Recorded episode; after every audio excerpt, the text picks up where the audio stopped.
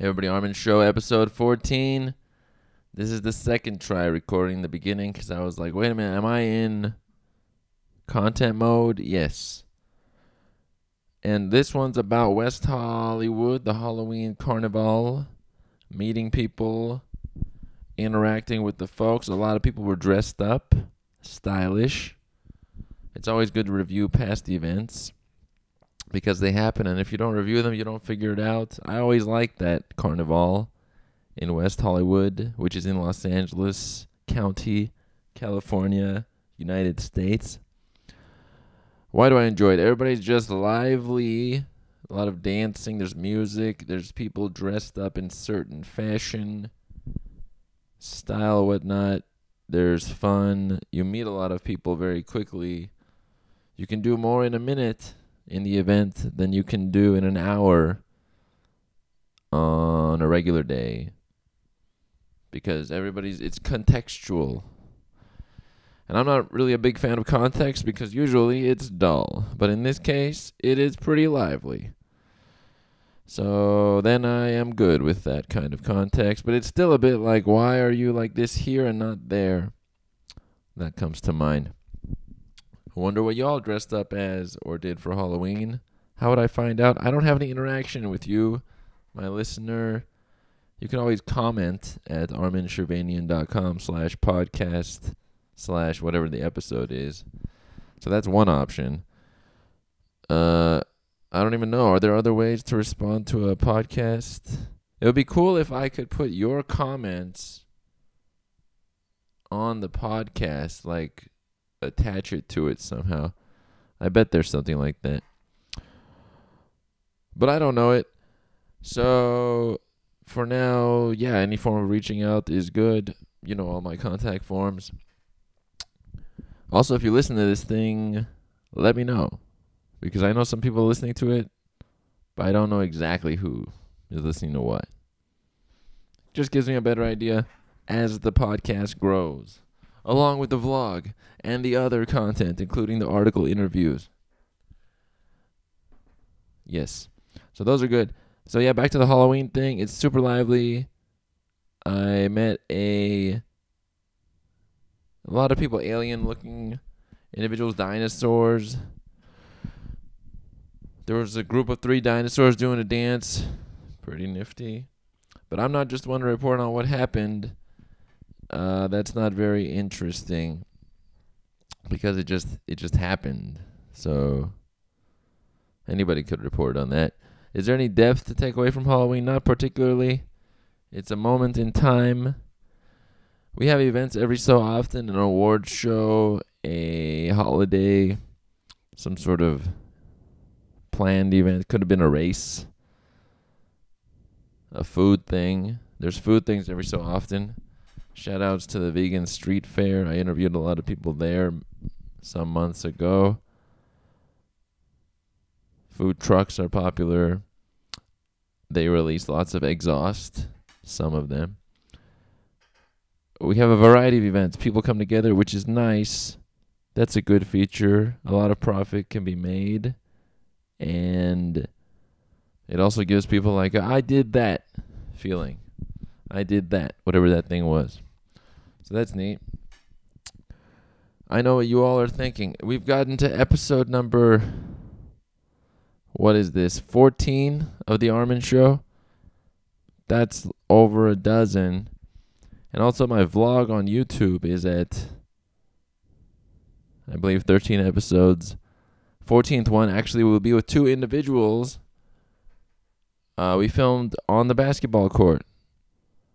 It is going to be solid and I'm gonna edit it slightly differently to match more of the YouTube style. Basically, you always want to match somewhat of the style of the framework you're on, whether it's Facebook, Instagram, YouTube, talking to a person, a PowerPoint presentation, a conference, a small group of people, a big group of people on the street, wherever it is. You're always advantaged when you adapt to the situation instead of just presenting yourself as you are because they'll be like, "Oh yeah, you think you're going to just powerhouse yourself into this? No, you are not." and they will actively dislike what you are doing, or it won't blend in smoothly and they won't actively dislike it, but they will passively dislike it because it's not smooth. It doesn't keep the serotonin going for how the event was. And people run off of hormones, as we know from Behave by Sapolsky. By the way, there's going to be more content on that as I read through and take notes on those chapters. I messaged with somebody today on Reddit who's also reading similar books. He might be a listener of this. Who knows if he's hearing it right now? Shout outs. Uh, I'll give a shout out. Just call him Subtle without saying his exact name. Great.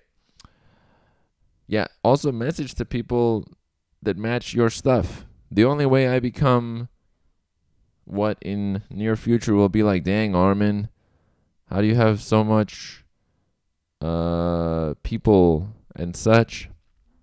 What does that come from? You reach out to people that you're similar to or you find some connection with. Now, obviously, we can find connection with everybody in some form, but for example, with my science reading, not everybody's going to do science reading or nonfiction reading or specifically science reading as it connects to humanity or some elements of the future. That's not even that many. When I looked up the top books at the library as far as what people read, there's a section of the top categories. They were all fiction. People love fiction. So I'm already in the minority on reading and most a lot of people don't even read. So of the people that do read, most read fiction the nonfiction reading that most people do is textbooks or whatever's needed for some class, but choosing to read is not common. And some would say, okay, well, if you're going to read, that's what already researchers do. Might as well do research, but the element of reading without doing that kind of research, not saying research is bad, is it's a bit broader. Because when you do research, Usually it's specific unless you are doing reading type research, you're reviewing. Then it's the same thing. It pretty much overlaps. We have to find our categories. Or let's say I liked yoga a lot, which it's not my thing. Then I would find yoga people or start a group. Frankly, if I liked yoga, I'd start a yoga group. But it's not enough of an interest for me to do that.